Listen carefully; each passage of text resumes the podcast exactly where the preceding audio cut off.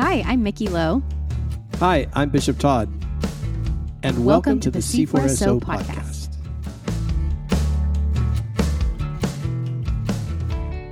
Mickey, hello. Hey, Bishop Todd. How is uh, your Lenten journey treating you? A highlight of it is being with y'all once a week. See, I learned to say y'all in Tennessee. Okay. Okay, okay. Here's a true story. Keeping it real. All right, Yesterday it was like three o'clock in the afternoon, and I was feeling a little emotional needy. You know, a little emotionally needy, a little emotionally tired, and also just needing that afternoon kick. Where Uh-huh. normally I would go in our break room and find some chocolate. Okay. And I thought, oh no, Lent is kicking in. I can't medicate myself with chocolate. I actually have to Mm. deal with God and my soul. So there you go. That's how my Lent's going. nice. Awesome. I was, So, I was forced into it. So have you like officially given up chocolate or like No, I just gave all? up everything sweet as much Dang. as possible. Everything sweet. Oh, so that man. meant you know Starbucks drinks and stuff. So Oh, it's all man. good though. Well, Sundays are feast days, so you can always Yeah, I know it. get your- Love your those fix. Sundays. Yeah, yeah. I gave up TikTok.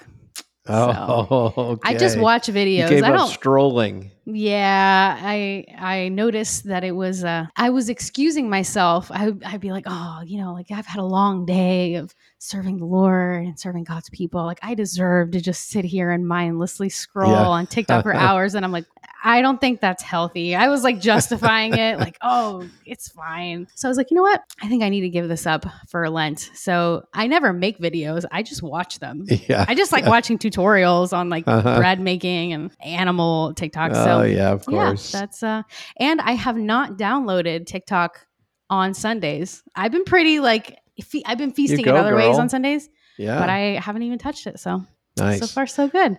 Well, you're throwing me off a little bit today because you're you're in a different background, so you're you're somewhere different than you normally are, and we're going to throw our listeners off a little bit today because we got two guests. We do have two guests, just throwing people off all over the place. We have Markene Meyer and we have Peter White joining us, and we are talking about contemplative practices for Lent. Yeah, Markene is Trinity Lakeside in suburban Dallas, and Peter uh, is the Abbey in Tulsa, Oklahoma. And I don't know about you, Mickey, but I wrote down on our show notes these three words quieted, still, and slow.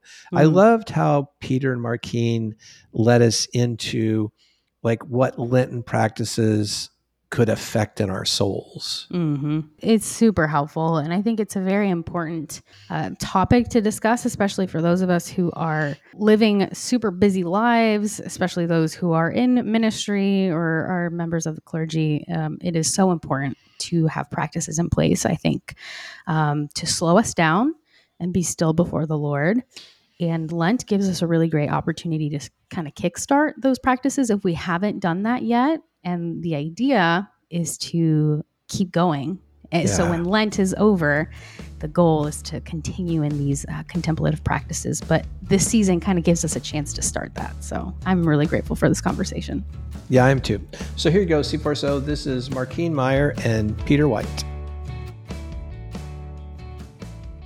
Well, Markene and Peter, thank you guys so much for joining us today. We're so excited to get the chance to chit chat with you both. But before we get into kind of the nitty gritty of this conversation, we just wanted to give our listeners the chance to get to know you a little bit. So, why don't we have you guys let us know kind of where you're located, so your major city, and maybe a hidden gem within your city, so that if any of us uh, are in your area, where we should go. So, Markene, why don't we start with you? Oh, thank you, Mickey. Um, we are in a little town called Double Oak, which is in a big metroplex, Dallas Fort Worth metroplex in North Texas.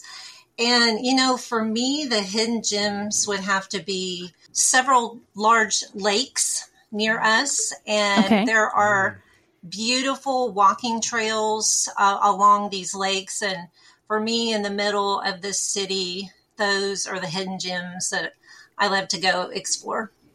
Mm, that's awesome. Lovely. See, Mickey, I had like a coffee shop in mind, and yeah, this is great though. and Markene busts out something beautiful like a, a lake. Seems on, on brand. Yes. Yeah. No, that's wonderful. All right. So, Peter, what about you? Um, okay, so I'm in Tulsa, Oklahoma, and I've lived here for most of my life. And let's see, a hidden gem. Okay, so there's a, a place to eat not far from my house called Waffle That, and their specialty is chicken and waffles. And, um, and so, yeah, that's a good spot. I'd, I'd, I'd take you there if you came to visit. Oh, nice. Waffle cool. that, you said? Waffle Yeah. Oh, that's chicken and waffles. There you Yeah, go. I like that. So, Markene, do you have a favorite restaurant where you're close to where you're at?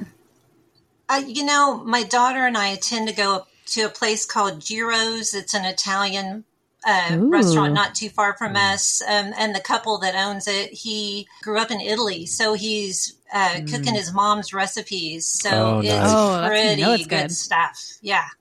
Ooh, there you go. That's how you know it's good. Well, some of our listeners may not be aware of Peter and Markene and why they're showing up on this podcast with us together. We have a new initiative in Churches for the Sake of Others that we're calling missional innovation, for lack of a better term. The United Kingdom, it was called Fresh Expressions. There's actually a Fresh Expressions version in America as well. One of the leaders and practitioners in that movement is uh, a guy called J.R. Rozko, who's a priest in C4SO. Uh, JR did his DMin in missiology at Fuller and has just been kind of in these fresh expressions uh, world for a very long time now. And so Markene and Peter are representatives of this new body of work that's being done in C4SO where we're planting things that don't look and smell like sort of regular publicly worshiping Sunday morning churches. They're a little different, sometimes called contemplative communities, sometimes called missional communities, sometimes called missional contemplative communities, and uh, lots of different iterations. And so, what we're doing on today's podcast is bringing together practices of these communities and exploring a bit how that might work with Lent. So, Mickey, I know you've been thinking about this. Tell us what you've been thinking. Yeah, definitely. Well, I wanted to give both of you the chance to kind of talk about your communities and the work that you all do and give our listeners kind of an insight of what these communities look like. But maybe a good starting question, and I'd love to start with you, Markene, is what is a, a contemplative community? How would you describe that in your own words? You know, for us, um, we are a community of people who are drawn to the more contemplative side of the spiritual life. Both contemplation and activism are important to a full life with God. But I think in our particular community, we're especially drawn to those uh, practices like prayer and worship, silence and solitude that help us to just be with God and enjoy His presence and notice the ways that He's active and involved in our life. And we love to share those practices with people. We host retreats here and we offer spiritual direction we worship and pray and care for souls together as a community. So, Peter, if we think about your community there in Tulsa, first of all, how would you describe it if you know you meet somebody at a coffee shop and they ask you, "Hey, Peter, what are you up to?" And then tell everybody what was a bit of your process for starting what you started, rather than again, kind of a, a normal or typical church plant. That's such a good question. I think for us, it has felt like following breadcrumbs for mm. quite some time of just saying one simple yes to God one day at a time. That we moved into this neighborhood about six years ago, and and I'd been thinking about church planting that had been on my periphery for maybe ten years, and then asking questions around my neighborhood and the denomination I was a part of at that time, and then the doors just never opened up the way that I thought they might. Yeah, And now here we are. Um, I had started uh, a spiritual direction practice about seven years ago, and then two years ago, started having conversations with my neighbor about taking their house and turning it into a retreat space, uh, which we opened and then in April 21. And just in the midst of you know where all of us were in April of 21 and the months prior to that, of, I was just realizing we all are carrying these levels of exhaustion and burnout Yeah. and stress and depression in ways that we have never been trained how to like cope with these or digest these you know heavy things that we feel and so the abbey the heights which is the name of our retreat space was the, really the design of that was to help people um, engage in some practices of silence and stillness and solitude as a means of digesting some of these really heavy things that we're all experiencing and over the last two years that has led to some conversations with a number of people coming to me asking, "What do you do for church?" Because we don't feel like we fit in anywhere. Just in after the pandemic and all the layers of things that right. dominoed with that, and that was not just one conversation, but several with different people. And it just came to a point of like, well, what if we just gathered together and had, uh, you know, did the simple Eucharist service together? So last summer, I had the opportunity to, to visit Markene and see what she was doing in, in Dallas. And that really helped my wife and I kind of crystallize a vision of, yeah, and think, yeah, we could, we could do this with the Abbey and make that kind of a, yeah. a centerpiece of kind of the heartbeat of everything that happens here. So before Mickey gets us into the intersection of what you guys are doing in Lent, I have a feeling listeners are wondering what is the relationship between contemplative communities and contemplative practices and actions. Like some people are probably aware of Richard Rohr's uh, Center, I think it is, for contemplation and action and other things like that. Um, how do you find yourselves talking to your, the members of your community about the interaction between those two things? Markene, what do you think? The way that I've learned to think of it is um, the same as the idea of breathing in and breathing out. I mm. think of contemplation as that part of breathing in where we're just enjoying God's presence, we're praying, we're listening and noticing the way that His Spirit is moving in our life. And then activism is the breathing out piece of that. After we've spent that time with God, we've been renewed by His Spirit and His presence, then we can act in a way that's um, in accordance with that. Yeah, well, that reminds me of some of the most beautiful language I've ever heard for this came from Elizabeth O'Connor at Church of the Savior in Washington, D.C. Uh, she has a book by this title of Journey Inward, Journey Outward, and uh, how those things work together in, in, one whole life. Peter, how do you find yourself expressing that? Uh, especially, I'm thinking of like burned out Christians who are tired of the activism around church and all that. How do you find yourself re engaging with people to have this holistic vision of a journey inward, journey outward? To me, the, one of the, the key words is healing, is that everything that we're doing is to bring about both God's healing in us, but God's healing in the whole world.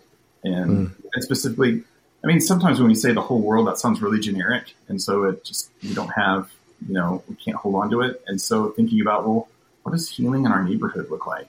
And mm. healing among each of the houses on the street and the people that live there. Yeah. Um, you know, we, our, our neighborhood is a historic neighborhood. And so over the last 30, 40 years, there have been a lot of investment in restoring old houses that have been falling down. And that's such a, a hmm, metaphor, nice. I think, for what God is doing, yeah. both in us personally, individually, but also like corporately as a community where things have, we imagine like sin and death has just vandalized God's good world, but God is putting it all back together again. Yeah. Um, so this idea of shalom is kind of this hmm. centerpiece that is our work is spiral, spiraling into that place of God's shalom, but then spiraling back out into the world and restoring God's good world again. Yeah, thank mm. you both. So, this is a question for both of you in terms of thinking of the season of Lent that we've been journeying together in. What would you say is your vision for the intersection of contemplation and Lent? So, kind of this season that we're in uh, a huge part of that is uh, contemplation. It's meditating on scripture. It's uh, repenting and, and it's uh, turning toward the Lord. So, what do both of you see in this intersection between contemplation and Lent? And what are some maybe practices that your community is partaking in during this time? Um, Lent is such an opportunity. I was thinking about it this morning just culturally, we sort of have a practice at the end or beginning of each year. We do some extra reflection and thought, kind of looking back at the year previous, looking ahead at the new year. And in a way, Lent is kind of that annual opportunity that we have in the church year to reflect and pay attention more in relation to our relationship with God and maybe just noticing that ways that we may have drifted in our love for Him in some ways and so there is a lot of contemplation in the season of Lent. And um, for us as a community, we have been, um, for this year, we're practicing the three t- traditional practices of prayer, fasting, and generosity. And mm-hmm. um, one of the things that I just taught our community last week, we meet online once a week for evening prayer. And I was teaching them a practice that Henri Nouwen shared. And um, he had said that um, when he reads the gospel passage for the day, he has a practice of noticing what image of Christ is present in that passage, you know, and it could be anything. It could be the Good Shepherd, it could be Christ who speaks truth to power, or um, Christ and his compassion, or he'll notice kind of what aspect of Jesus' character that's present in that gospel reading, and then that will be his icon of contemplation for the day. And so that's just a very simple thing that we can do, but it's just a beautiful way to get in touch with Christ um, and, and his presence in our day. Mm, I love that. Peter, what about you guys? We have a, a room in the house that's a prayer room with a number of prayer stations in it that are available for people to use while they're here. And I had a, um, a house church community that meets down the street from us that approached me about using that prayer room every day during Lent. And I was like, well, yeah, sure, come on and use the space. And so then I asked them, well, are you doing anything for Ash Wednesday? Because we hadn't put any plans together yet. And they were like, well, no, we haven't have some liturgies and you know that we could maybe collaborate together. And they're like, oh yeah, that sounds great. So I showed them the Book of Common Prayer. And they thought, oh yeah, that, that's perfect. We don't need to improve on that any. And so they came and used the space, and we did an Ash Wednesday service just you know straight through the, the liturgy there in yeah. the Book of Common Prayer. And it was it was pretty clear that they they'd never seen anything like that or done anything mm. like that. But there's something about that ritual of ashes and touching someone's forehead in a really intimate way and saying you're going to die. Yeah. Um, that was really meaningful for all of us that were present for that. And there's there's something about those rituals that I think are really important for Lent. Agreed. I feel like our Ash Wednesday services are always uh, meaningful in that way too to a lot of the folks in our congregation, but also to a lot of folks who are not a part of a congregation. Mm-hmm. Um, when we have kind of weeknight services like that, or when we offer evening prayer, that gives other people who support us, because we're still a church plant here at Trinity, it gives them the opportunity to see what we're doing and be a part of our services if they even if they can't make it on Sunday mornings. And people are just blown away by these practices, uh, you know, these historic uh, liturgical uh, services that we have, and they're just kind of blown away by the meaning behind it and the reminder and and how jarring it is compared to a world that doesn't see things the way that we do um, or approach death the way that we do. Yeah. So, um, yeah, yeah, they're such powerful, powerful tools for discipleship, I think. Yeah, I think that Lent particularly lends itself to talking about grief and grieving yeah. the way that the world is and that God mm-hmm. grieves over it. And I was reading a book about grief this past year, and the author made a comment that our bodies don't speak English. And mm. therefore, we need physical rituals and so like Ash Wednesday, I think particularly speaks to that. Yeah. In the past are having to think about things or process things, but just our body is physically doing something in this. Mm. Right. So, deeply. so Markene, if I'm remembering correctly, you're a spiritual director, right? Yes. And I know that for years before that, you practiced it yourself. So, um, thinking about just the the basic practices um, or the basic experience of spiritual direction, you know, somebody being with us, with God, trying to help us see what God's doing in our life. Um, how do you see the season of Lent maybe doing a similar thing to us, like almost Lent, the thing, almost being like the spiritual direction, a person, spiritual director, a person in our life, helping us to draw near to God, giving us the ability to find the kind of renewal or direction we might be looking to. I just thought that was a, a, hmm. an interesting analogy of Lent the thing, almost like uh, spiritual direction the person. yeah, Lent is such an opportunity for us. Um, we had a, a, Lenten retreat a couple of weeks ago, and um, one of well, one of the practices that we did was to meditate on a particular piece of visual art that um, really caught my heart and I invited people to pay attention to this. It's by an artist named Anton Mironov. Uh, just an incredible um, realist artist, present day artist. And it was a moment, it was the moment when um, Judas betrayed Jesus.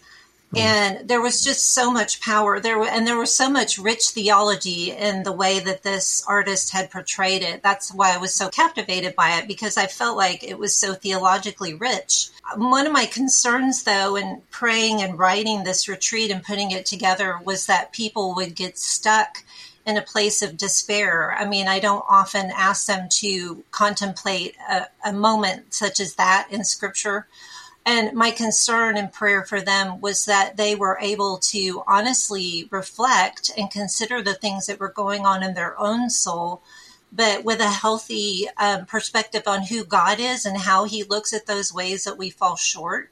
Because He's not sitting up there wagging His finger, telling us, you know, with this long list of all the wrong things that we've done. He's looking at us with grace and eagerness, ready to forgive us. And so, um, my prayer is for um, any person who's walking through spiritual direction, whether it's in the season of Lent or otherwise, that they're able to honestly pay attention to their soul and what's going on with them, but with mm-hmm. a healthy understanding of God and His graciousness and love for us. Um, and that's just part of the role that I get to play in helping them pay attention in spiritual direction. Yeah, it seems, Markene, like Lent can either be something like really just surfacey and almost like cultural or religious, or as Peter was saying, there can be really appropriate forms of recognizing truth and lament, but mm-hmm. we don't want people kind of get going so I don't know what the right word is here, so deep, so dark or something that like you said, they somehow lose yeah. the grace and love of sure, God. There's no grace or joy. Yeah. Yes. Yes. Yeah. To have the courage to honestly pay attention but to do that in the light of God's goodness and his graciousness and his mercy and that that's the what can be a very beautiful thing about lent yeah. um, not to fall into a dark place of beating yourself up for your shortcomings but to realize that there's grace and there's help and there's hope for those things that's the mm. the good news yeah. of the gospel yeah i'll just say for myself I have rich, long experience to know that beating myself up never fixed anything. it's so funny. We all, we all, mm-hmm. or m- many yes. of us do it. I guess maybe yes. we all don't do it. But if you, you only have to stop and think about it for a second to know that Markene's right that it actually never fixes anything. I don't know what no. it does, but it doesn't actually fix anything. No. Hi, I'm Brian Wallace. I'm a C4SO priest and the executive director for the Fuller Center for Spiritual Formation. In this past season, Bishop Todd's noticed that a lot of us in C4SO are just tired. We are in need of spiritual healing and restoration. So he's asked me to offer a free and optional retreat day before the start of this year's clergy conference coming up in May. I've had the joy of leading seven of these retreats in cities all around the U.S. They've been times to attend to the hurts, trauma, and losses so many of us have experienced in these past few years. They've been a chance to lean into the restoring work of Christ and live into his ongoing healing. We have planned a relaxed day where you'll have time for guided personal reflection, worship, one on one spiritual direction, and healing prayer. Would you join us? It's May the 3rd, Wednesday from 8:30 to 2 p.m. and it's at the site of this year's clergy conference at Christchurch Overland Park. Breakfast and lunch are provided and again, it's a free resource provided to us by Bishop Todd.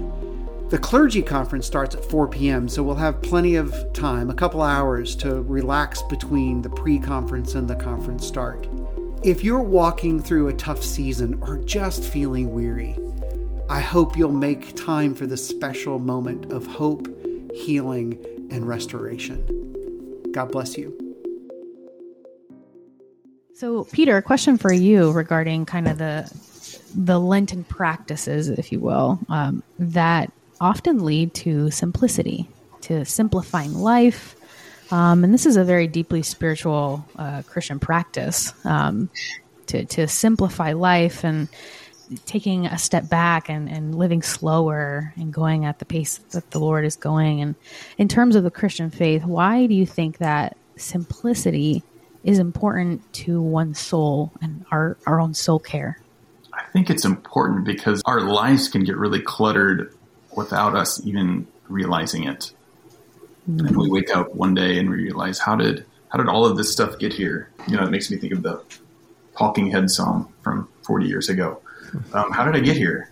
And and so it's an opportunity to pause and and take stock of what what have I got in my life that maybe I don't necessarily want here.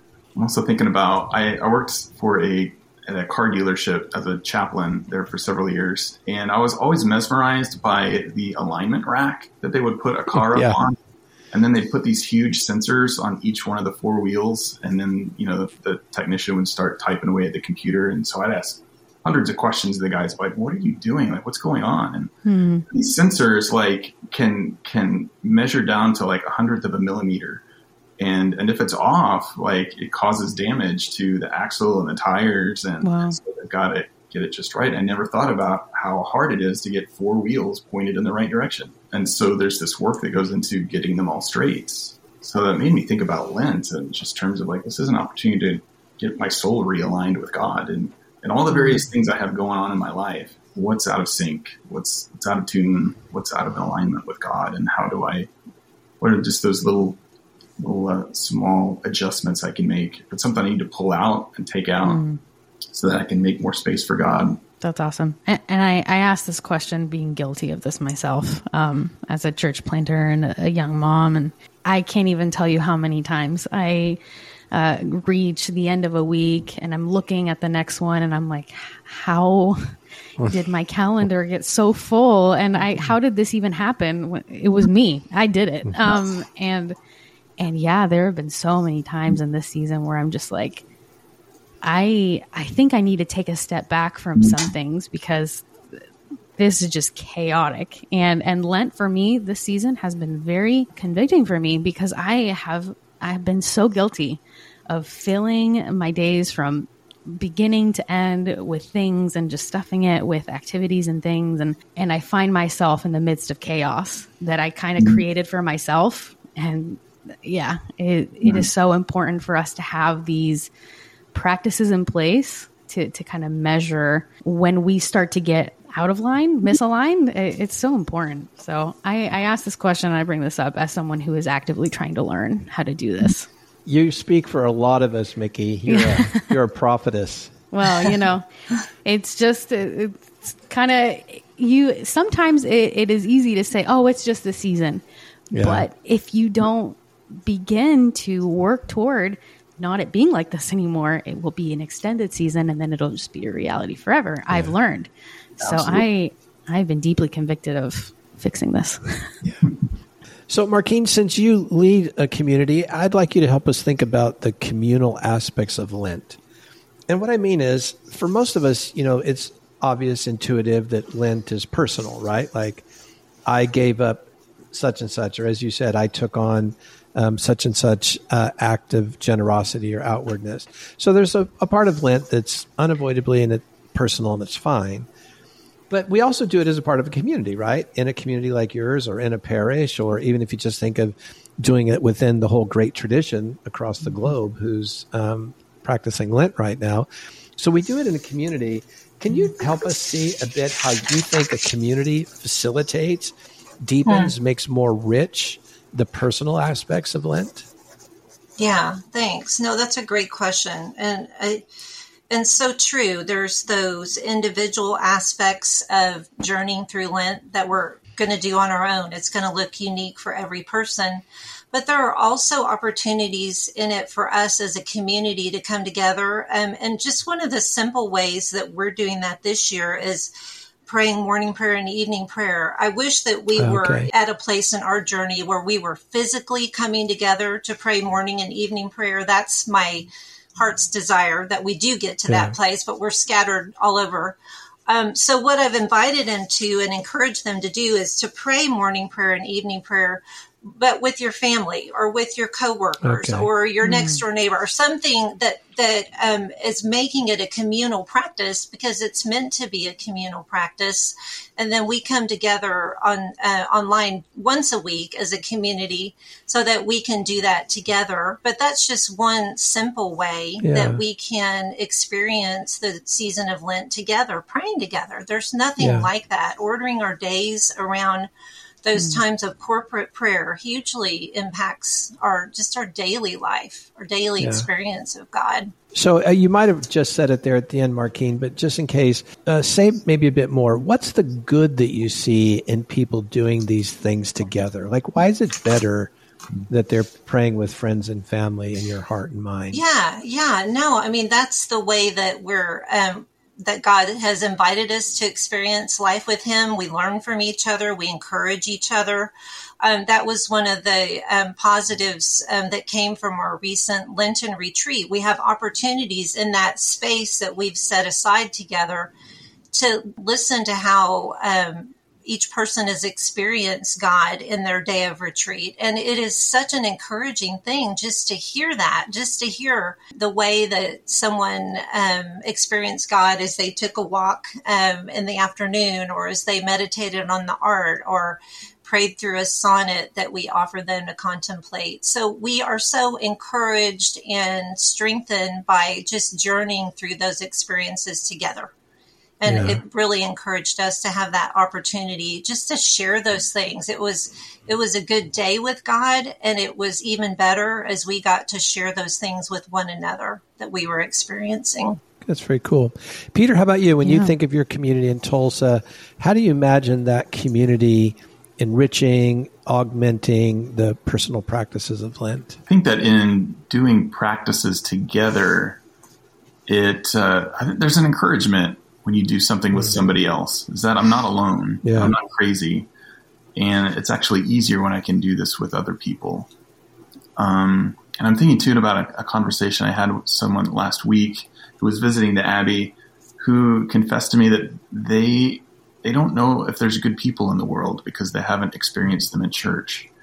And Lent, I think, is an, and doing practices together, I think, kind of helps encourage us to show other people that this can be done and this is good news. Really, I can't do it by myself. And that, that's part, part of the point of Lent, too, isn't it? That mm. we need God. Yeah. And not only do we need God, but we need our community supporting us and holding us up, too.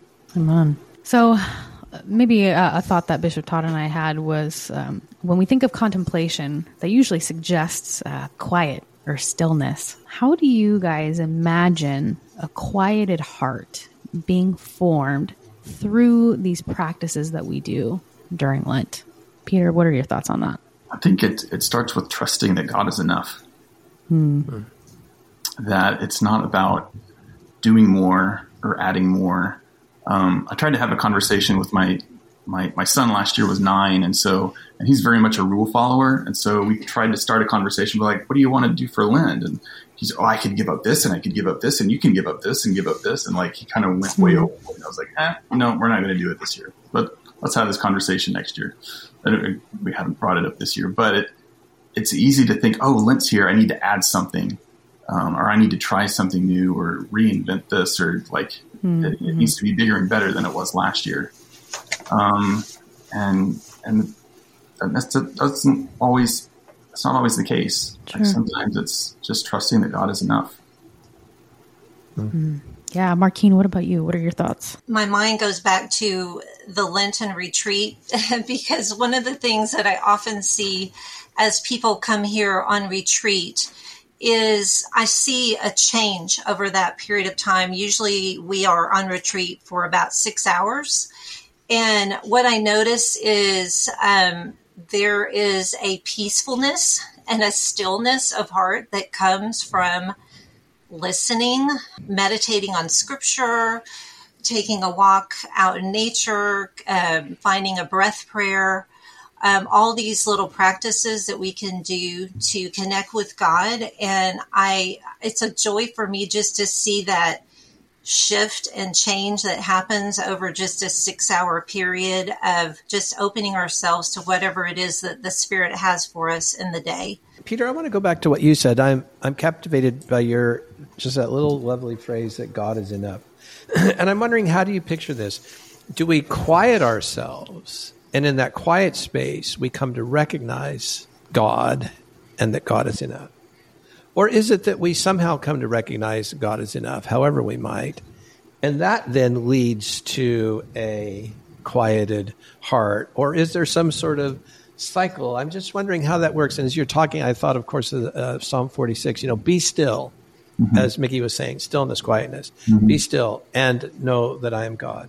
So, just in your experience as you work with um, retreatants and people you direct and as a community leader, do you think it's more often that we quiet ourselves and notice that God is enough? Or do we somehow notice God's enough and it leads to a quieted heart? Or how, how do you see that unfolding? can I say both and? Is that cheating? Yeah. Mm, Uh, it's perfect. I am I'm captivated by Psalm 23. By by the first line that Yeah. Yahweh is my shepherd, I have everything that I need, and then the closing line that goodness and mercy follow me all, all my days, and and Yeah. that our English rendering of that last line is so like not. There's so much more there where it's Yeah. it's Tov and Hesed are the words used there. God's goodness, you know, what He names the world and creation, um, and then Hesed, His His covenant faithfulness Right. it's not just that we're being followed by them, but we're being pursued.